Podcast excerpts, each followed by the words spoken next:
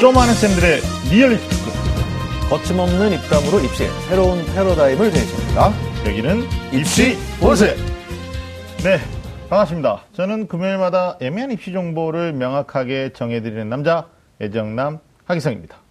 네, 저는 고급진 입시 정보부터 학습까지 모든 것을 쏙쏙 전해드리는 입시 공신 이병훈입니다. 네, 그리고 오늘 입시 본색에서 어, 처음 모시는 분입니다. 올해부터 어, 절대평가로 전환되는 수능 영어에 대해서 우리 학생 학부모님들 관심이 굉장히 높으신데 그래서 모셨습니다. 수능 영어의 등급 향상을 책임져 주실 우리 강신봉 선생님 나오셨습니다. 반갑습니다. 안녕하세요. 영어 강사 강신봉입니다. 오늘 입시 본색에서 처음 뵙게 되었는데요. 아, 많은 이야기, 좋은 이야기 들려드리도록 하겠습니다. 네, 강신봉 선생님 입시 본색 처음 나오셨고 네. 또 특별히 지금 이제 시기적으로 어느새 이제 3월 말입니다. 학력 평가도 끝나고 그야말로 이제 본격적인 고3 입장에서는 이제 수능 레이스에 돌입했는데 많이 바쁘시죠? 어떻게 지내십니까? 뭐 사실 시간적으로 바쁠 건 별로 없는데요. 네. 시험이 끝난 학생들의 음. 상담 요청, 네네. 간절히 누군가를 만나서 자기 하소연을 하고 싶은 네.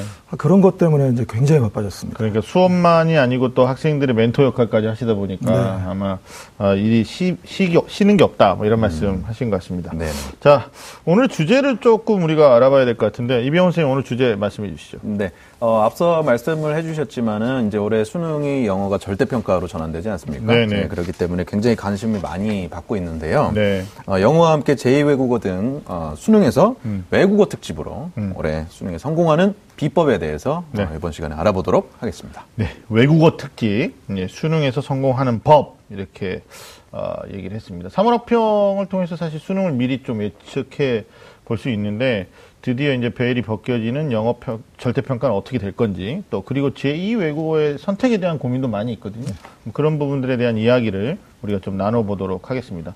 오늘 나오신 두 분 선생님 오늘 주제에 대한 그 느낌 우리 강승모 선생님부터 좀 말씀해 주시죠. 뭐 일단 저는 영어 강사다 보니까 네. 영어가 포함되는 게 뭐 반가운 일이고 네, 또 한편으로 영어가 절대 평가로 되면서 네. 이 외국어 영역 중에 하나인 영어가 우리나라 입시에서 굉장히 큰 부분을 차지하는데 네, 다른 나라의 경우에는 외국어 안에서 영어를 선택하는 구조가 많잖아요. 네, 그래서 뭐 같이 두 개를 같이 다뤄보면서 네. 어, 앞으로 우리나라 입시의 방향에 대한 이야기 음. 뭐 이런 거 나눠보면 아주 좋을 것 같은 주제라고 생각합니다. 실질적으로 고3 학생들한테도 좀 유익한 정보를 네. 많이 주셔야 되는, 뭐 아까 우리 대기실에서 대단한 각오를 밝혀주셨는데, 음, 우리 이병훈 선생님 어떠십니까? 이 주제가 음. 사실 영어가 이제 절대평가되면서 뭐 공부를 해야 되네, 말아야 되네, 음. 뭐 쉬워지네, 어려워지네, 여러 가지 감론을박이 있는데요. 맞죠? 네. 어, 사실 이거 영어 말고 저학년들은 이게 절대평가가 되는지에 대해서 관심이 없지만 사실 이제 목전에 입시가 닥친 학생들 입장에서는 이게 굉장히 큰 이슈거든요. 네. 음. 그래서 오늘 시간을 통해서 아 진짜 어떻게 좀 전략적으로 하면은 영어에 들이는 노력 대비 좋은 성과가 나올지 좀 그렇죠. 알아보는 데 있어 도움 될 것 같습니다. 그렇습니다.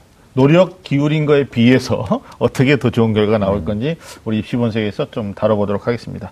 자, 그럼 외국어 특집 수능에서 성공하는 법이라는 주제로 본격적으로 시작해 보겠습니다. 꽉 막힌 입시 전략부터 수준별 입시 정보까지 매주 금요일 밤 입시 본색이 입시의 모든 것을 알려드리겠습니다. 입시라면 좀 안다는 쌤들의 리얼리티 토크 입시 입시 본색. 본색. 자, 그럼 먼저 올해 수능부터 절대평가로 바뀌는 영어 영역에 대해서 우리가 좀 자세히 이야기 나눠보겠습니다. 본격적인 어, 영어 분석에 앞서서 어, 얼마 전에 3월학평이 있었어요. 그 3월학평이 주는 교훈에 대해서 좀 의미를 좀 우리가 어떻게 해석해야 되는지 선생님 의견을 좀 듣고 싶은데 우리 영어의 강자이신 우리 강승모 선생님부터 말씀해 주시죠. 3월 학평이 주는 의미 네. 뭐 기본적으로 고2 학생들이 고3이 올라 고3 올라가서 처음 보게 되는 모의고사잖아요. 네. 그러니까 이제 자기들이 그동안 쌓았던 실력이 고3이 되면서 어떻게 보는지 굉장히 궁금했을 것이고 특히 이제 겨울 방학 동안에 나름 열심히 한 학생들 자기 위치가 어디쯤에 있는가를 확인하는 그런 것이면서 동시에 전년도 수능 문제를 상당히 반영해서 네. 출제되는 패턴이다 보니까 네. 절대 평가에서 자기가 어떻게 받을 수 있을까를 가늠해 보는 시간이었다고 생각을 합니다. 네. 그리고 대부분의 학생들이 네. 어, 이렇게 생각하시면 돼요. 지난해 자기가 상대 평가에서 받을 등급보다 네. 하나나 두 개씩은 기본적으로 올라간다고 생각하시면 됩니다. 음. 그래서 절대 평가가 자기들에게 음. 실질적으로 체감하게 해주는 의미들, 네. 요런 것들을 좀 느끼면서, 네. 어, 좀 공부 좀 하면 되겠다는 자신감 붙은 학생들 꽤 된다고 생각을 하고요. 그렇군요. 네. 네. 어떻습니까? 어, 일단은 이게 연계가 없잖아요. EBS. 그렇죠. 그리고 게다가 학년 초에 또 보는 시험이고 그래서 네, 네. 너무 또 이걸 가지고 막 자기를 속단하고 막 좌절하고 이러지 말고 음, 네. 진짜 참고 삼아 보고 네. 여기서 좀 용기를 내고 힘을 내서 네. 1년을 끌고 가는 원동력으로 좀 삼았으면 좋겠고요. 네. 특히 네. 이게 제가 아이들 고3 아이들 지도할 때 하는 얘기인데 한 네 파트로 아이들을 나눠주거든요. 시기를. 네. 했을 네. 때 12, 1, 2월하고 음, 어, 3, 4, 5월 음, 그다음에 6, 7, 8월 그렇죠. 9, 10, 11월이라고 했을 때 네. 어, 자신의 부족한 부분을 찾을 수 있는 거는 앞에 두 번이에요. 음, 그래서 10일, 12월, 1월, 2월 때 찾고 메꾸는 작업. 네. 두 번째로 3, 4, 5 동안에 자신의 구멍을 찾는 데 있어서 바로미터로 삼을 수 있는 시험이기 때문에 네. 이번 시험은 정말 내가 뭐가 모자란지, 어휘가 모자란지, 뭐 독해 구문이 모자란지 아니면은 음. 정답을 찾는 문제 테크닉이 모자란지 그 모자라는 데를 찾아서 어, 메꾸기 위한 어떤 테스트다라고 의미를 좀 어, 너무 확장 해석은 안 하셨으면 좋겠어요. 그렇죠. 그렇지만 이제 또 3월 학평이 어떻게 보면 3학년 입장에서는 1, 2학년 때 배운 전범위가 포함되어 있기 때문에 조금 선생님 말씀처럼 학생들은 기대감이 좀 있었을 것 같아요. 그렇죠. 또 성적 안 나온 친구들은 내가 이대로 가면 90점 1등을 못하는 거 아닌가 좀 불안해할 수도 있고.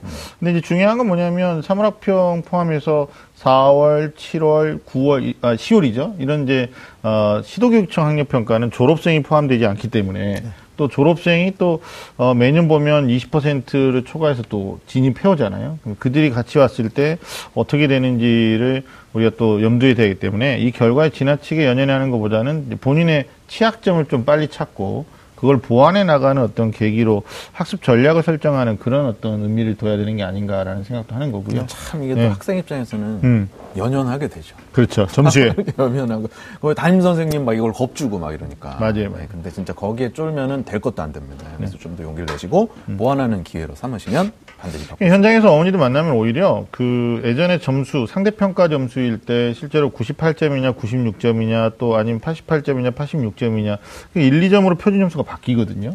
근데 그때보다 더 예민하신 것 같아요. 그러니까 90을 못 넘길 것 같은 거에 대한 두려움도 있는 거고. 그죠. 예, 중위권 같은 경우는 80 안 돼서 2등급 안 되면 어떡하나. 뭐 이런 어, 염려와 걱정은 있는데 실제로 뭐 이병호 선생님들 하- 하시는 말씀처럼 공부하시는 실제 학생들은 별로 긴장을 안 하고 있는 이게 이제 또 아, 심각한 문제가 아닌가 싶은데 어떻습니까 선생님 그 학생들 아직 성적표 받기 전인데 네. 현장에서 학생들은 영어 절대평가에 대한 반응이 그러니까 성적표 받기 전이잖아요.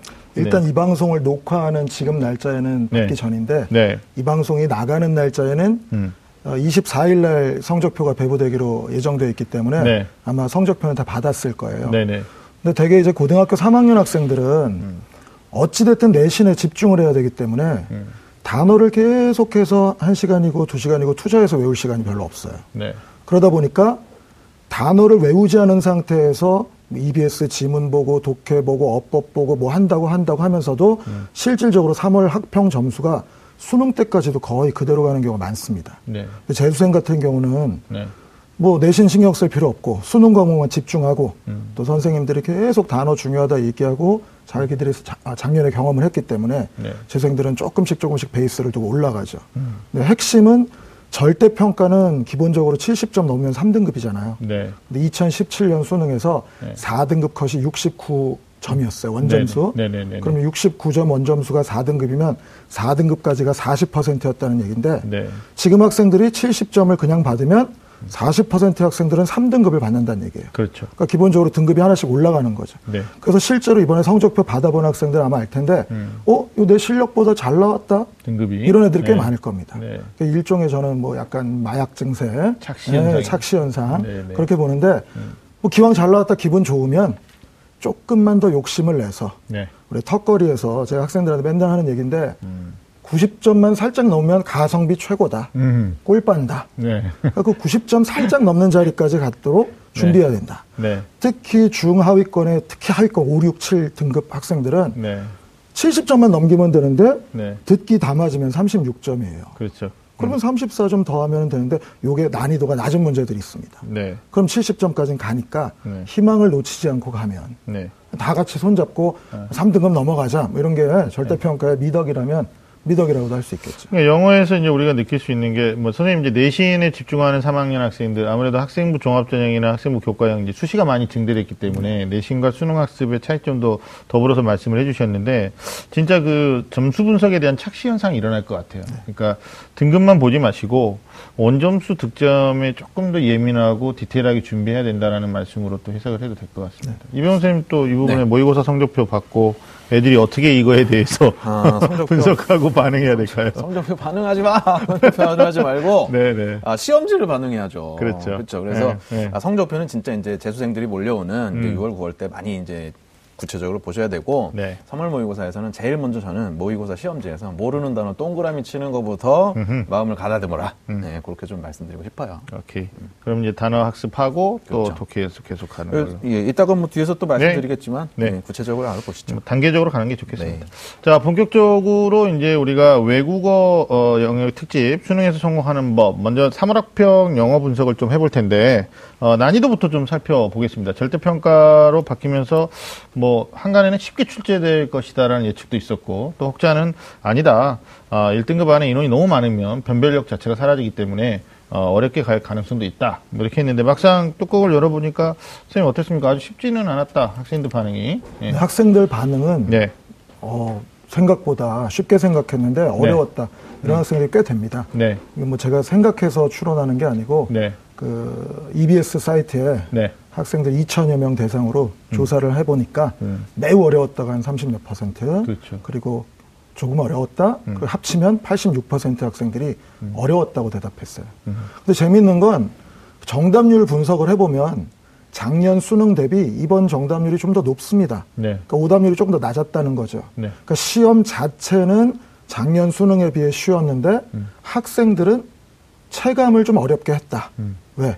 절대평가로 바뀌면 쉬워질 거 아니냐. 음. 정부가 그동안 공언해온 대로 절대평가로 바뀌면서 그 전부터 만점자를 1% 목표치로 두겠다 했는데 음. 사실은 뭐 저희가 아까 대기실에서 얘기도 나눴습니다만 네. 2015학년도부터 계속 수능이 조금씩 조금씩 절대평가를 준비하는 모습으로 보여요. 그렇죠. 절대평가 9개 그 구간으로 학생들을 나누는데 음. 거기에 한 급간마다 9개밖에 안 되니까 이거를 너무 쉽게 내면은 정말로 변별력이 전혀 없는 시험이 음. 아, 되는 그렇죠. 거죠. 네. 그러니까 이거는 짜- 조금 어렵게 낸다라고 해서 지난 우리 2017학년도 수능 시험이 음. 1등급 94였는데 그렇죠. 그 정도를 목표치로 설정하고 가는 게 아닌가 네. 이런 생각이 듭니다. 또 더불어 중위권이 조금 어려움을 느껴서 지난해 수능에서 1등급은 94였지만 또 3등급은 78이 떴었거든요. 그러니까 예전에 보다는 다소 어렵게 출제되는 그런 어, 추세로 갔다고 봤는데 이병훈 쌤또 직접 풀어보시고 느낌이나 네. 이런 것도 좀 학생 입장에서 어, 얘기를 해주시죠. 네. 쉬워졌어요. 네. 제가 볼 땐 쉬워졌어요. 그래요. 이게 뭐냐면 네, 어렵다고 느끼는 건 제가 볼 때 지문에서 어렵다고 느낄 수 있어요. 네. 근데 아, 실제로 답을 고를 때는 지문의 어려움에 비하면은 그냥 매력적인 오답이 별로 없었어요. 음. 그래서 답은 좀 쉽게 구할 수 있어서 음. 아마 체감 난이도 대비 아마 성적은 좀더 잘 나오지 않았을까 이런 생각이 있고 그렇죠. 어, 제가 개인적으로 상담하는 친구들을 보면 음. 다 올랐습니다 점수는. 음. 예, 그래서 어, 지문은 어려웠지만 답 고르는 데는 어렵지 않았다. 이게 정확한 워딩인 것 같습니다. 그럼 3월 학평에 만약에 졸업생이 가담을 했다라면 등급 컷에는 반드시 또 영향을 줬겠죠. 그렇죠. 보통은 이제 영어가 졸업생이 들어오는 거, 이제 응시 집단의 변화에 따라서 반응을 크게 안 하는 편인데 등급제로 바뀌니까 또 더 달라질 수도 있다라는 생각도 좀. 네, 그렇습니다. 인원이 늘어나니까. 네, 인원이 늘어나니까요. 어, 그러면 지난 수능 영어에서 이제 90점 이상을 받은 학생 비율이 한 8% 정도 네. 우리가 그렇게 지켜야 하지 않습니까? 그러면 절대평가 영역에서 1등급 비율이 어느 정도가 좀 적당하냐? 우리가 해달란다고 평가 교수들이 할 건 아닌데. 아니 참고할지도 모릅니다. 참고할지 몰라요? 그럼요. 입시 네. 그 정도로 파고가 세야. 되는? 네, 네. 그랬으면 좋겠어요. 어떻게 예측하십니까, 우리 병원 선생님? 저는 한 15에서 20% 정도 음. 어, 1등급을 좀 헬기로 뿌려야 된다라는 입장이에요. 네, 왜냐하면 사실 영어는요 수능을 본다 안 본다로 공부를 하고 말고를 결정해야 될 과목이 아니에요. 이거는 음. 이 글로벌 시대에 네. 융합 인재 창의 인재라면 네. 영어는 당연히 열심히 해야 되는 겁니다. 그렇기 네. 때문에 네. 아, 너무 이 성적 받는 거에 얽매여서 아이들이 수업 음. 영어로 몰두하는 게 아니라 진짜 영어 실력 있죠. 네. 네. 대화하고 소통하고 방송을 듣고 책을 읽고 음. 커뮤니케이션하고 토론할 수 있는 진짜 영어 실력을 키우는 어, 기회로서 음. 저는 좀 많이 뿌려줘야 된다는 입장입니다. 어떻게 생각하세요, 선생님은? 정말 이상적인 얘기를 하셨네요. 아, 죄송합니다. 현실 앞에서는 네. 조금 네. 좀그 방향으로 가야 맞다고 생각을 하는데요. 음. 지금 현실이 우리가 수능 입시 제도라는 속 안에서 음.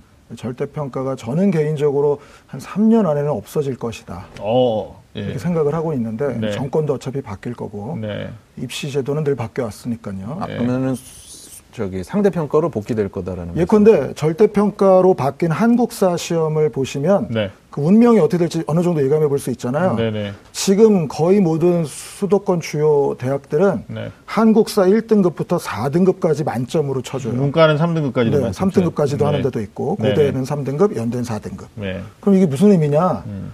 절대 평가로 바뀐 시험에서 변별력에 대한 확보를 못 믿겠다. 음. 그러니까 절대평가 시험에서의 변별력을 확보하기 위해서는 어쩔 수 없이 어렵게 나와야 된다는 거고 네. 작년에 어렵게 나온 시험이라고 기준이라고 한다면 음. 작년에 8% 1등급 그 정도 전후 음. 그 7에서 9% 전후가 네. 적당하다. 뭐 개인적으로는 저도 한 30%다 같이 아, 손잡고 30%? 아, 아니 그럼 한 아니, 15만 명 넘어가는 네. 건데? 예. 없어질 시험이라도 네. 다 같이 손잡고 네네. 숫자 1 한번 제가 아까 체감 난이도 얘기하셨는데 제가 네. 오늘 그 저희 전 또 재수생을 가르치고 있으니까 네. 모의고사 끝나고 나면은 바로 자기 반성문을 써요. 네. 무슨 과목은 어땠고 어. 이거 어떻게 해야 되겠다. 아, 시험 끝나고 반성문 있어요? 아니 뭐 반성문이라고 제가 얘기하는 거고 네. 실제로는 분석이죠. 분석, 분석. 그 분석 굉장히 중요한 겁니다. 음. 근데 거기에 이제 학생들이 음. 영어에 대해서 이제 아, 쉽게 생각했는데 어려웠다 이 많았고 또 하나는 절대 평가 참 잘 만들었다. 음. 태어나서 처음 2등급 받았다. 아. 그러니까 이 학생은 일단 기본적으로 자기가 2등급이라는 숫자는 받아본 적이 없는데 나왔으니까 너무 좋은 됐네요. 동기부여 됐겠다. 너무 좋죠. 음. 그래서 더 열심히 해야 되겠다. 음. 그리고 많은 학생들이 그렇게 조금씩 조금씩 심지어 음. 저희 학원에 9등급으로 들어온 학생이 있어요, 영어가. 네. 그러니까 수리 논술만 준비하고 영어는 한 번도 본 적이 없기 때문에 네. 풀어도 안 나오고 찍어야 되겠다 했는데 번호를 잘못 찍어서 9등급이 나왔어요. 네. 근데 이번 학평에서 63점, 4등급이죠. 음. 그러니까 매우 만족 딱네 글자 써 있는 거예요. 음. 그러니까 이 학생들에게는 일단 기본적으로 절대 평가가 할 수 있다 하는 거라고 생각한다면 좀 많이 주면 좋겠고 음. 그리고 사실 우리가 정시 입시 있다가 또 한번 점검해 주실 텐데 정시 입시의 영어 비중이 굉장히 미미해졌거든요. 네. 그럴 거면 다 같이 그냥 1, 2, 3등급 받았으면 좋겠다. 네. 네, 말씀하신 대로 영어 교육이 정상화되는 쪽으로 간다면 음. 극단적으로 얘기하면 영어 시험 없애고 네. 영어 없애고. 하나로. 어. 저 영어 강사지만 네, 뭐 이상적인 얘기하는 거니까요. 여기는 뭐 교육, 아, real 토크예요? 교육 썰전입니다. 네네네. 네, 예능이죠. 네. 네, 뭐 제 직업이 없어진다 하더라도 이 나라가 행복해진다면 얼마나 좋겠습니까? 아, 정말, 아, 바람직한 말씀이다. 이렇게 생각하는데, 문제는 이제 저는 얘기를 들으면서도 이게 교육 정책을 위반하는 분들하고 또 실제 수능을 출제하는 분들하고 또 이걸 반영하는 대학의 입장이 서로 입장이 다르다는 거죠. 예, 저는 이제 막 걱정되는 게 이게 너무 공학적으로 들어갔는데, 어, 정시에서 수능 100으로 반영하는 대학이 무려 117개 대학이니까 영어를 한 30%나 20%까지 1등급을 만들어줘 버리면 결국 이제 국어, 수학, 탐구 가지고 변별을 하는데 동점자 처리할 때도 굉장히 골치 아파지는 문제가 생기는 거거든요. 그러니까 학생들한테 이 중간에 좀 뒤에서 말씀드리겠지만 어, 받아보지 못한 등급을 받고 행복할 수 있어요. 근데 그 행복 뒷면에 뭐가 있냐면 아 내가 나머지 세 개 영역을 못했을 때는 정말 대학에서 좋은 평가를 받을 수가 없구나. 라는 생각을 하면서 학습에 좀 더 정진해야 된다는 얘기를 좀 어, 해드리고 싶습니다. 그렇게 실질적으로. 네. 그 작년 수능에 80점 이상인 학생들이 네. 20%예요. 네, 한 11만 명 넘어갔죠. 그러니까 10만 명이 넘는 거죠. 네네. 수도권 4년제 대학의 입학 정원이 음, 거기랑 거의 비슷하고. 그렇죠. 그러면 실질적으로 음, 1등급이 30%가 되든 음. 반영 비율이 건- 굉장히 미미하니까 네. 우리가 흔히 이야기했던 풍선 효과 음, 분명히 나옵니다. 정시에서는. 네, 나오죠. 그러니까 이번 영어가 절대평가에서 의미를 갖는 건 오로지 음. 어떻게 보면 수시에서 최저 등급을 맞추는 음. 뭐 그런 부분들에서 의미가 있는 거죠. 근데 최저 기준에서도 우리가 예전에 한번 얘기했었는데 어, 기존처럼 최장력 기준을 유지하는 대학도 있어요. 이제 대표적인 게 경희대인데 네. 그러면 두 개 2등급, 두 개 합 4 이렇게 되면 영어 2등급이 80점만 맞아도 되니까 조건합이 편해지는 거거든요. 네, 네.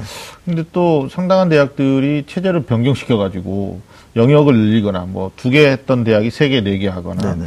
아니면 어 강화를 해 가지고요. 뭐 세계 합 6을 요구하다가 뭐 중앙대 같은 경우는 세계 합 5, 뭐 이렇게 한단 말이에요. 그러니까 결국은 어 내가 등급이 안 좋았던 친구들이 등급 좋은 것에 대한 잠깐의 기쁨. 이건데 대학은 또 상당히 까다롭게 뒤에서 어, 반영을 기다리고 있다라는 걸 생각하면 학생들이 공부를 안 할 수는 없다라는 거죠. 그렇죠. 상위권 대학은 항상 봐주지 않습니다. 네. 봐주지 않습니다. 봐주지 않는다. 네. 음. 아, 근데 근데 뭐, 뭐 지방의 중위권 사립대 가도 결국은 영어 이제 뭐 3등급 안에 비슷한 친구들이 경쟁할 텐데 나머지 국어 수학 탐구로 확실히 달라진다라는 확실히 생각- 달라지죠. 예. 그러니까 이제 지금 볼멘 소리가 나오는 게 아까 쌤이 영어는 3년 안에 절대평가 없어진다 이런 이제 어, 리얼 설전 얘기해 주셨는데 영어를 잘하는 학생들 입장에서는 불만이 있어요. 많죠. 예, 작년에 영어가 이제 진짜 예. 그 전략 과목인 친구들은 그럼요. 굉장히 슬프죠. 상실감도 예. 크고. 제가 작년에도 정시지도하면서 느꼈던 것 중에 막 수학이 어 1등급에서 좀 떨어졌는데 영어로 덮은 친구도 있거든요. 그다음에 뭐 국어가 좀 안 나오는데 영어로 잘했던 친구들 입장에서는 좀 싫은 거죠. 그리고 그런 게 있어요. 이 힘든 고3 생활에 음. 내가 그래도 한 과목에 이제 의지할 수 있는 과목이 좀 있어야 되거든요. 어. 내가 진짜 다른 공부할 때는 힘들지만 내 영어 할 때만은 영어에 의지를 해가지고 마음을 다시 있어 있어 되새기- 있어. 그런데 예, 예, 예. 그게 영어였던 학생들은 지금 되게 멘붕인 거예요, 사실은. 그렇죠. 그렇죠. 그래서 좀 이렇게 너무 쉬워지는 게 꼭 모두를 위해서 좋은 선택은 아니죠. 그러니까 우리가 지금 토크를 계속 진행하기 전에 어, 동전의 양면을 다 같이 보자고요. 그러니까 분명히 영어 절대평가 때문에 수혜를 받는 학생들도 있어요. 그러니까 2등급이 아니었는데 2등급을 처음으로 맛본 학생도 있지만 분명히 피해자도 있을 거라는 거죠. 그들의 입장에서도 우리가 공부를 어떻게 나가야 되는지 한번 얘기를 좀 나눠봤으면 합니다. 자, 이번 평가는 이제 17학년도 수능 체제에 맞춰져서 출제됐다고 선생님 얘기해 주셨는데 45문항 중에 듣기 평가가 17개 네. 나왔어요. 그 다음에 독해가 28개 이루어졌는데 2점이 35문항이고 그리고 3점짜리가 10문항이었습니다. 출제 경향을 좀 어, 분석해 봐야 될 텐데 선생님 그 비교적 까다롭게 출제된 문제 어떤 것이고 또 신용 문제는 어- 있었는지 우리 선생님 좀 얘기 좀 해주시죠. 어, 작년 10월 2일 날 음. 한국교육과정평가원에서 2018학년도 대학 수학능력 시험 기본 계획을 발표할 때요. 네, 목소리 좀 잠기네요. 네, 발표할 때 절대 평가로 바뀌는 영어 제도의 안정과 정착을 위해서 네, 문항 수, 문항 배점, 네. 문항 유형 바꾸지 않겠다라고 음. 공언을 했고 실제로 이번 3월 학평에서도 작년 17학년도 수능과 거의 유사한 순서대로 네. 출제가 됐습니다. 음, 제 생각에도 올해는 뭐 새로운 유형이 나올 거라고는 생각이 안 들고요. 네, 신유형에 대한 걱정은 사실 약간 접어놔야 될 것 같고 음. 다만 이제 까다롭게 항상 나오는 문제가 빈칸 추론 문제인데 네, 2015학년부터 어려워졌다라고 제가 아까 말씀드렸잖아요. 네. 어려워지는 경향을 갖고 있다. 음. 그러니까 어려워지는 경향은 가장 중요한 게 빈칸 추론 문제입니다. 음. 빈칸 추론 문제가 조금 더 생각을 하고 조금 더 아는 표현이 많을 때 유리하게 만드는. 옛날에 2011학년도에 아, 정답률이 13%짜리 찍기보다 더 낮은 음. 그런 문제도 나온 적 있어요. 100년 전에 경제학 지문입니다. 아, 네, 그런 문제들도 생각을 엄청 해가지고 추론을 해갖고 말을 어떻게 바꿔보느냐 이런 훈련인데 네, 이런 것들이 이제 앞으로 고득점 그리고 네. 안정적인 1등급을 위해서는 필요한 부분이고 네. 이번에도 실제로 그런 출제가 되었죠. 네. 3월 학회이니까 뭐 신용 얘기하기는 좀 네. 그러는데 네. 전반적으로 이병 선생님도 영어에 대한 경향 좀 얘기해 주시죠. 네, 신유형 없어요. 신유형 없고요. 음. 어, 출제된 문제 중에 까다로운 거는 뭐 이제 시중에서 많이 음. 말씀하시는 거는 28, 29번, 음. 그다음에 어, 독해 31, 32, 33 이렇게 말씀들 하시는데요. 음, 음, 음. 제가 진짜 심혈을 기울여서 음, 심혈을 정말 기울여서. 그 눈높이를 학생들에게 네. 잘 맞춰가지고 풀어본 결과 네. 음. 아침 팬치 나오는 32번 솔직히 지문 조금 어려웠다 네, 인정합니다 네. 저 틀렸어요 네, 인정 네. 네, 근데 어, 나머지 문제들은 좀 생각하면 풀수 음. 있었다 그리고 아까도 말씀드렸지만 네. 음, 지문이 조금 난이도가 있고 단어 수준이 있었어도 답을 고르는 데는 어려움이 없는 음. 네, 문제들이 많이 나와서 네. 아, 좀 학생들한테는 아, 진짜로 어려웠던 문제는 한두 문제 정도 한두 문제. 는 확실히 인정할 수 있고 네. 나머지는 노력하면은 얼마든지 나중에 네. 아, 11월에는 극복 가능한 수준으로 출제가 된 것 같습니다. 네. 빈칸 추론, 또 어휘 어법에서도 문제 변별력이 상대적으로 좀 있었다. 이런 평가 해 주셨는데, 기존에도 고난이도로 자주 출제됐던 네, 예. 그런 이제 문제이기도 했는데, 어, 영어, 영어에서 사실 새로운 고난도 또 신용 문제가 출제된다면, 뭐 3월 학평 가지고 단정하기는 좀 성, 성급한 감이 있는데, 그래도 학생들은 또 미리 대비해야 되고 또 그렇기 때문에 우리 입시 토크, 아, 입시 본색이 토크를 하는 건데, 네. 선생님 좀 얘기 좀 해주시죠. 어떻게 대비를 해야 될까요? 그 기본 실력을 갖춘 사람이라면 뭐 자기 실력을 갖춰 나가는 게 대비라고 할 수 있겠죠. 네. 어, 제 생각에는 일단 무리하지 않는다. 음. 평가원에서. 음. 만약에 무리를 한다 하더라도 학생들이 충분히 대비할 수 있는 시그널을 6월과 9월 달에 준다. 음. 그러니까 그거 되게 중요한 부분이거든요. 그렇죠. 6월과 9월에 시그널이 전혀 없는데 예. 수능에서 갑자기 확 내버린다. 음. 이건 배신이죠. 반칙이죠. 네, 반칙입니다. 네. 배반의 출제. 네, 그럼요. 교육과정 평가원은 그러지 않을 거라고 믿습니다. 예. 작년에 그랬나요? 한번 우리가 되짚어 보면 6월에는 등장하지 않았거나 뭐 전혀 시그널이 없었는데 수능 때 등장 이거는 없었죠. 아까 가까운 연도의 경향으로 봤을 때 장문 독해에서 빈칸 두 개짜리 빈칸이 이제 작년에 나왔는데 네네네. 그게 이제 살짝인데 뭐그 정도 살짝은 다들 애교로 어, 네. 배반의 출제는 네, 아니다. 그 전에 어려운 게 많았기 때문에 네, 그 정도는 뭐 놀라지 귀염둥이, 않죠. 네. 귀염둥이 출제. 그래요? 맞아요? 근데 그래서- 저도 동의합니다. 아, 네. 그래요? 근데 네. 이제 또 신유형 문제가 혹시라도 출제가 되거나 예. 뭐 신유형은 아니더라도 딱 시험장 들어갔는데 허걱하는 문제 나올 수 있어요. 음. 이거 한 번 쫙 읽었는데 전혀 눈에 안 들어오는 질문 나올 수 있거든요. 음. 그랬을 때 음. 저는 꼭 말씀드리고 싶은 게 음. 모든 질문이 다 그렇지 않다. 음. 어쩌다 한두 개니까 그거는 조금 용기 있게 별표 치고 음. 나중에 뒤까지 푼 다음에 돌아와서 환기해서 다시 읽는 것도 패스하고. 좀 요령일 수 있어요. 예, 맞아요. 근데 그거 하나 딱 해가지고 어 이거 딱 보고 안 된다 해서 두 번 세번 읽잖아요. 그러면 페이스 말려서 네. 뒤에 쉬운 문제도 틀리거든요. 네. 그래서 혹시라도 고난도가 나오거든 네. 끝까지 그렇지 않다는 거 꼭 말씀드리고 싶어요. 선생님 제자들 중에 그 성향에 따라서 이렇게 문제 푸는 학생들이 있죠. 아, 기본적으로 네. 그걸 또 전략적으로 가르치기도 합니다. 네. 예컨대 빈칸 추론 문제가 한 세 개 모여 있으면 음. 일단 넘어가자. 음. 왜냐하면 난이도를 기준으로 했을 때 정답률이 40, 50%밖에 안 되는 빈칸 추론 문제보다 음.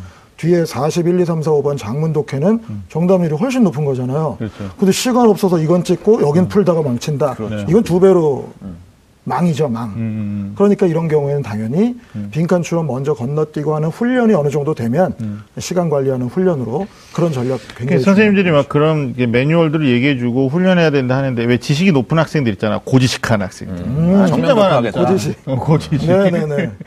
그래서 자기 고집대로 하다가 결국은 다 망쳐버리는 경우가 있는데 그렇죠. 예, 남의 걸 조금 잘 이렇게 유도 있게 받아들이는 것도 좀 중요하지 않을까 라는 생각을 해봅니다. 자, 그럼 이번에는 주목할 만한 문항들을 우리가 조금 더 자세히 살펴보도록 하겠습니다. 강신모 선생님이 3월 영어 암벽 분석을 주제로 어, 미니 특강을 준비했습니다. 함께 보시죠. 자, 지금부터는 3월 학력 평가의 주요 문제들을 한번 살펴보시고요. 어, 학생들 같은 경우는 아, 요런 포인트를 잡으면 좋겠구나. 그리고 학부모님들은 아, 이렇게 접근하는 게 아, 공부하는 방법, 또 문제 푸는 방법의 하나겠구나 아시면 좋을 것 같습니다. 가장 난이도가 높았던 문제들은 어법 문제, 어휘 문제, 빈칸 추론 문제인데요. 지금 먼저 보여드릴 것은 첫 번째 이 어법 문제입니다. 수능 어법 문제는 뭐 어렵게 생각하실 필요가 없습니다. 독해를 할 때 도움이 되는 부분에서 이상한 것 찾아내기입니다. 기본적으로 동사에 밑줄이 거져 있을 때 is에 밑줄 거져 있다. 그럼 주어가 단수냐? 찾으면 단수예요. 여기 밑줄이 themselves 이런 걸 이제 재귀 대명사라고 하죠. 자기가 자기한테 하느냐? 주어 찾아봤더니 아이들이고 아이들이 상상하도록 이런 거 보면 괜찮다. 그다음에 여러 이런 건 이제 헷갈리죠. and를 기준으로 해서 부사가 밑줄이 거져 있습니다. 그럼 그 앞에 and 앞에를 보세요. 형용사가 있고 여기 부사가 있으니까 고르기 쉬운데 여기 형용사 하나 더 있죠. 그래서 이 어, 관사가 이 명사를 수식해주기 위해서 와 있는데 형용사와 형용사 두 개가 and로 연결돼 있고 얘는 얘를 수식하는 애구나. 답은 우리가 4번인데 이렇게 동사 뒤에 ed가 붙어 있는 문제는 항상 두 가지를 주의하셔야 됩니다. 첫 번째, 동사 뒤에 ed가 붙은 건 동사의 과거형, 과거분사형.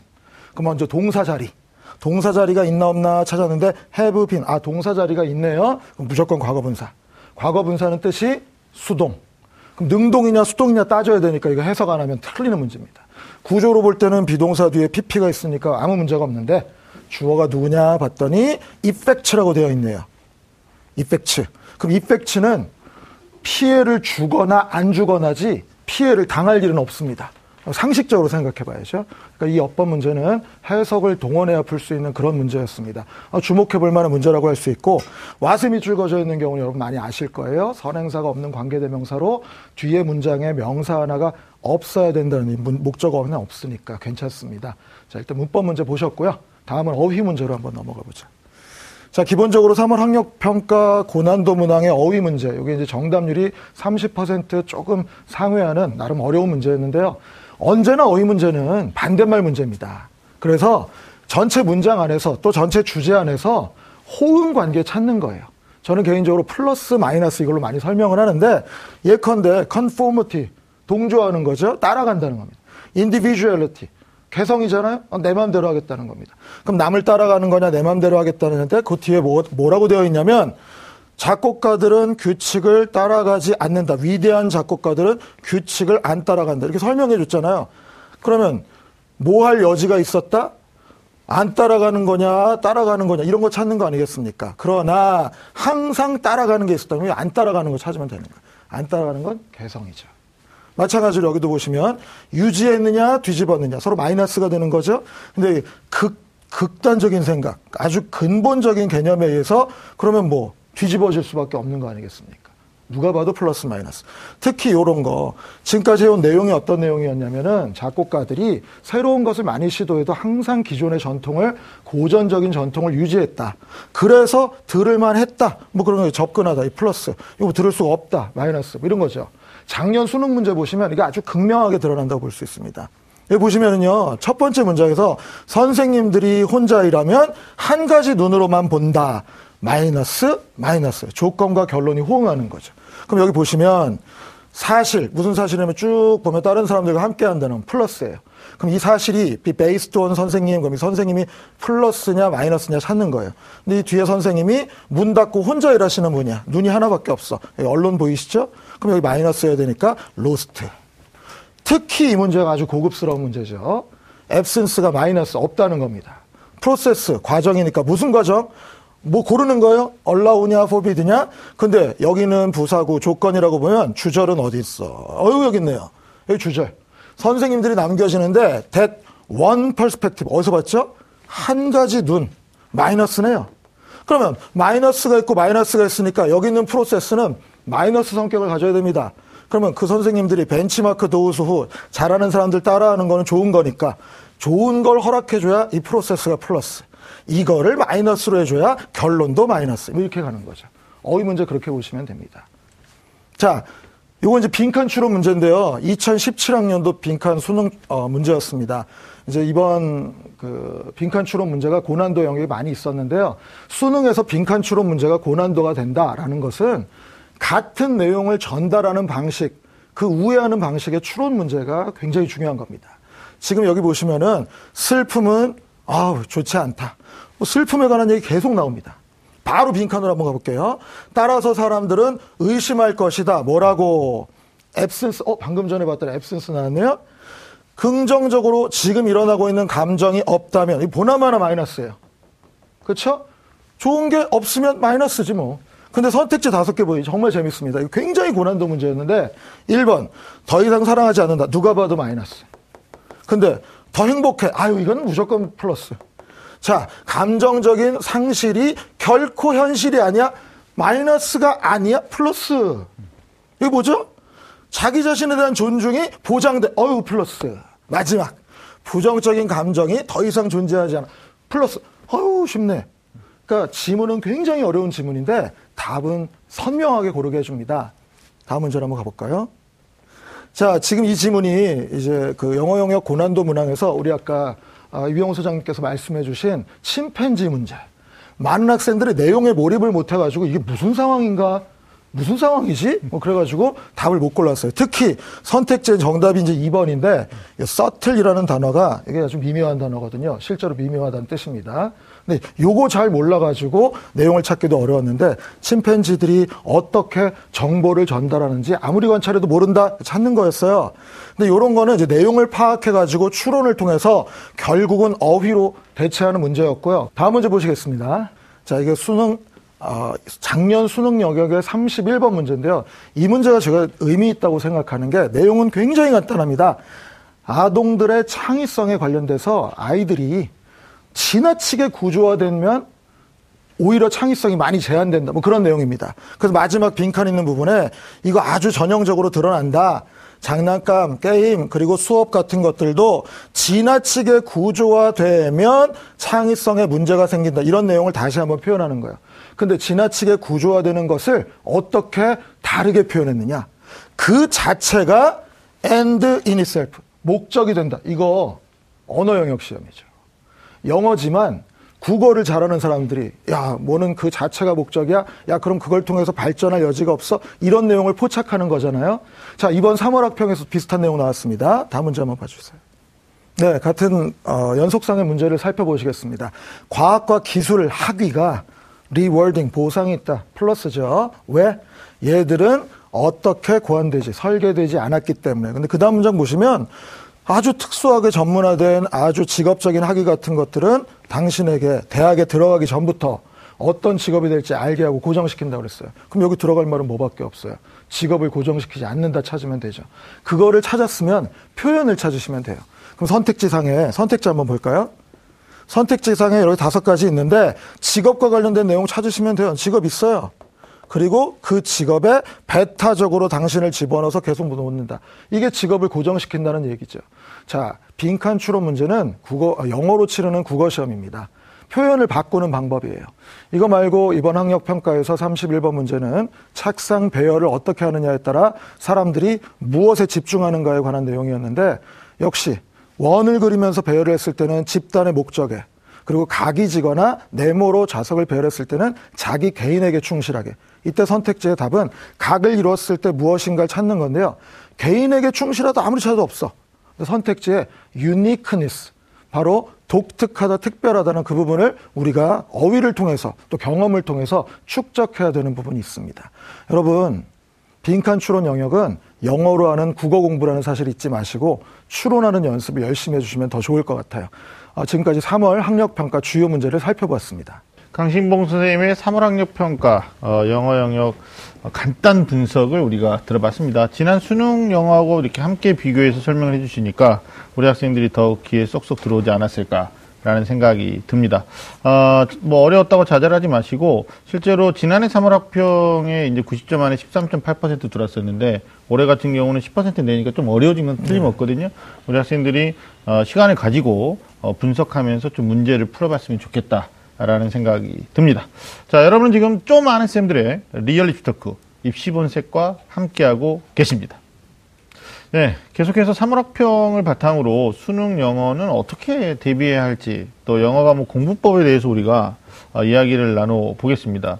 어, 수능 영어의 등급법, 어, 비법이죠. 수포자도 있지만 사실 영포자도 있습니다. 어, 절대평가로 전환되면서 어, 쉬워질 것이다.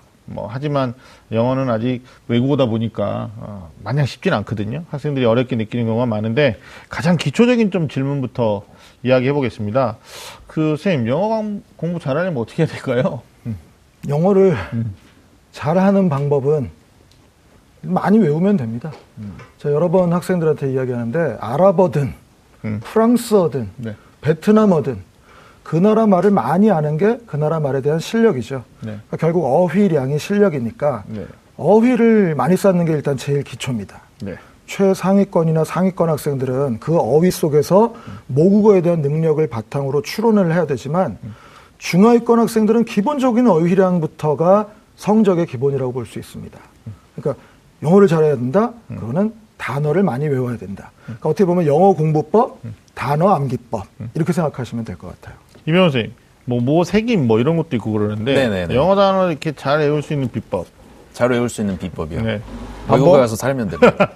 아버지를 외국 사람으로 바꾸는 것도 있었는데, 이게 사실 음. 어휘 외우는 비법 같은 거는 뭐 온갖 방송과 공법 책에서 맨날 나와요. 네. 이제 뭐 말도 안 되는 얘기들 나옵니다. 뭘 음. 잘라서 뭐 봉투를 만들고 뭐 별, 별의별 얘기가 나오는데, 음. 사실 어휘를 쉽게 외우려면은 그에 쓰인 지문 같은 걸 많이 읽어야 돼요. 자연스럽게 외우려면. 근데 고3이 무슨 지문을 맨날 보고 그 어휘를 외우겠어요. 그렇다면은 어쩔 수 없이 자기만의 어휘집 같은 것도 한번 만들 필요가 있습니다. 그래서 네. 이런 모의고사가 끝났을 때 내가 진짜 좀 애매하거나 자신 없었던 단어 같은 경우는 음. 단어장에 꼭 정리를 해가지고 네. 그거에 관련된 뭐 동의어, 유의어, 파생어, 예문 같은 것도 한번 좀 공부하는 기회를 음. 삼았으면 좋겠고요. 네. 그 다음에 이제 어, 영어 수능 시험을 잘 보는 데는 어휘를 바탕으로 이제 맥락 잡는 훈련이 많이 돼야 돼요. 그래서 음. 어, 보통 그 중위권 이하 친구들은 우리말로 번역된 음. 어, 지문하고 네. 보기 같은 것도 좀 많이 분석을 해가지고 음. 아 영어 지문이 이런 식으로 이렇게 뱀처럼 흘러가는구나 음. 그렇다면 음. 괄호 넣기는 어떻게 해야 되고 주제는 어떻게 쳐져요 전체적인 분위기나 제목은 어떻게 붙여야 돼 요거를 너무 영어로 처음부터 접근을 하면 가뜩이나 영어 실력도 없는데 멘붕이 오거든요. 음. 그래서 차라리 국어로 좀 그런 트레이닝을 하고 나서 네. 영어로 전환하는 게 훨씬 음. 더 수월할 수 있고요. 네. 마지막으로는 요새 이제 학생들이 오히려 어렸을 때 영어는 많이 배워서 괜찮은데 음. 이거를 국어로 전환한 다음에 답을 못 고르는 친구들이 맞아요. 많아요. 맞아요. 음. 그래서 화제의 심경이 공감이 안 되거나 음. 어, 이게 왜 주제냐 뭐 이런 식이 많기 때문에 음. 어떤 친구들은 오히려 어휘를 찾고 나서 그 한국어 뜻이 무슨 뜻인지를 정확하게 찾는 것도 네. 어, 공부해야 되는 친구들도 그거 있습니다. 어려워하는 친구들도 굉장히 많더라고요. 맞습니다. 선생님 어때요? 제자들 중에도 국어가 안 돼가지고 영어의 점수가 향상되지 않는 경우들도 있죠. 압도적으로 많죠. 네. 그러니까 음. 실제로 고생 고생해서 단어를 많이 외웠는데 네. 성적이 원하는 만큼 안 나오는 거예요. 음. 왜안 나오나? 음. 분명히 아는 단어들을 나열했는데 네. 문장으로 이으면 산으로 가는 겁니다. 네. 그러니까 국어 능력이 뒷받침되지 않으면은 네. 어휘가 음. 큰 쓸모는 없어요. 음. 그러나 쓸모가 없는 것과 용도가 다른 건 좀 다른 문제이기 때문에 네. 실제로 제가 아까도 말씀드렸지만 음. 중하위권 학생들에게 좀 희망은 있다. 음. 왜냐하면 70점까지 가는 길이 음. 엄청 어렵고 이렇지 않습니다. 음. 제가 볼 때 가장 어려운 건 97, 98점 받는 학생들이 100 받는 게 가장 어렵고, 그 다음은 92, 93이 95, 96 받는 게 그 다음 어렵고, 70점 받는 건 할 수 있어요. 아까도 음. 말씀드렸듯이 듣기를 일단 다 맞는다는 전제. 네. 선생님, 듣기는, 듣기도 어려운데요. 사실 정답률을 보면 제가 하는 말이 그냥 듣기를 만점 받아야 된다는 선언적인 의미가 아니라 네. 듣기 정답률을 보면은 80% 아래로 내려가는 게 없어요. 음. 그러니까 난이도가 다 하란 말이죠. 네. 두달 정도 집중적으로 투자하면 듣기 드라마틱하게 올라갑니다. 네. 그럼 듣기 다 맞으면 음. 어휘만으로 해결되는 문제들이 난이도 하 문제들인데 음. 국어 능력 없어도 분위기 봐도 내가 아는 어휘로 딱 찾는 거. 그러면 70점까지 가면 3등급이에요, 이미. 그럼 중하위권 학생들 그게 필요한 거고. 그리고 그 문법 공부 좀 안 하고 불성실하게 영어 공부하면 네. 사실 자기 마음대로 해석하는 경우 많거든요. 상상 독해. May I help you? 5월에 내가 너를 도와준다. 아, 이런 식으로 해서 꼭 있어요. 어, 두 분이 그러면 네. 이거 진짜 문법 네. 공부 안 하고 단어만 외워버리면 이제 그렇게 5월에 내가 너를 돕는다. 이렇게 네. 되거든요. 그래서 그런 친구들은 기본적인 구문 독해 실력도 좀 네. 기를 필요가 있습니다. 네, 알겠습니다. 이번에는 좀 성격대별로 살펴볼 텐데, 어, 먼저 이병훈 선생님이 그 수능 영어 공부 상위권 학생들 어떻게 하면 네. 점수를 좀 더 올릴 수 있을지 좋은 말씀 부탁드리겠습니다. 네. 어, 게으른 상위권 친구들이 있어요. 특히 수학과학 공부하는 거 좋아하고 이해 음. 위주로 공부하는 친구들. 이과 애들만 영어 네. 단어 외우는 거 게으른 상위권들 있거든요. 네. 그런 친구들은 진짜 어휘 네. 열심히 외워야 됩니다. 음. 그래서 특히 어, 자기가 좀 좋아하는 뭐 어휘집이라든지 이런 거 하나를 딱 잡아가지고 음. 이거 한 거는 마스터한다는 식으로 어, 반복 훈련해서 그걸 마스터했을 때 음. 얻어지는 영어 시험에서의 수월감 음. 이런 것도 꼭 느껴보셨으면 좋겠고요. 음.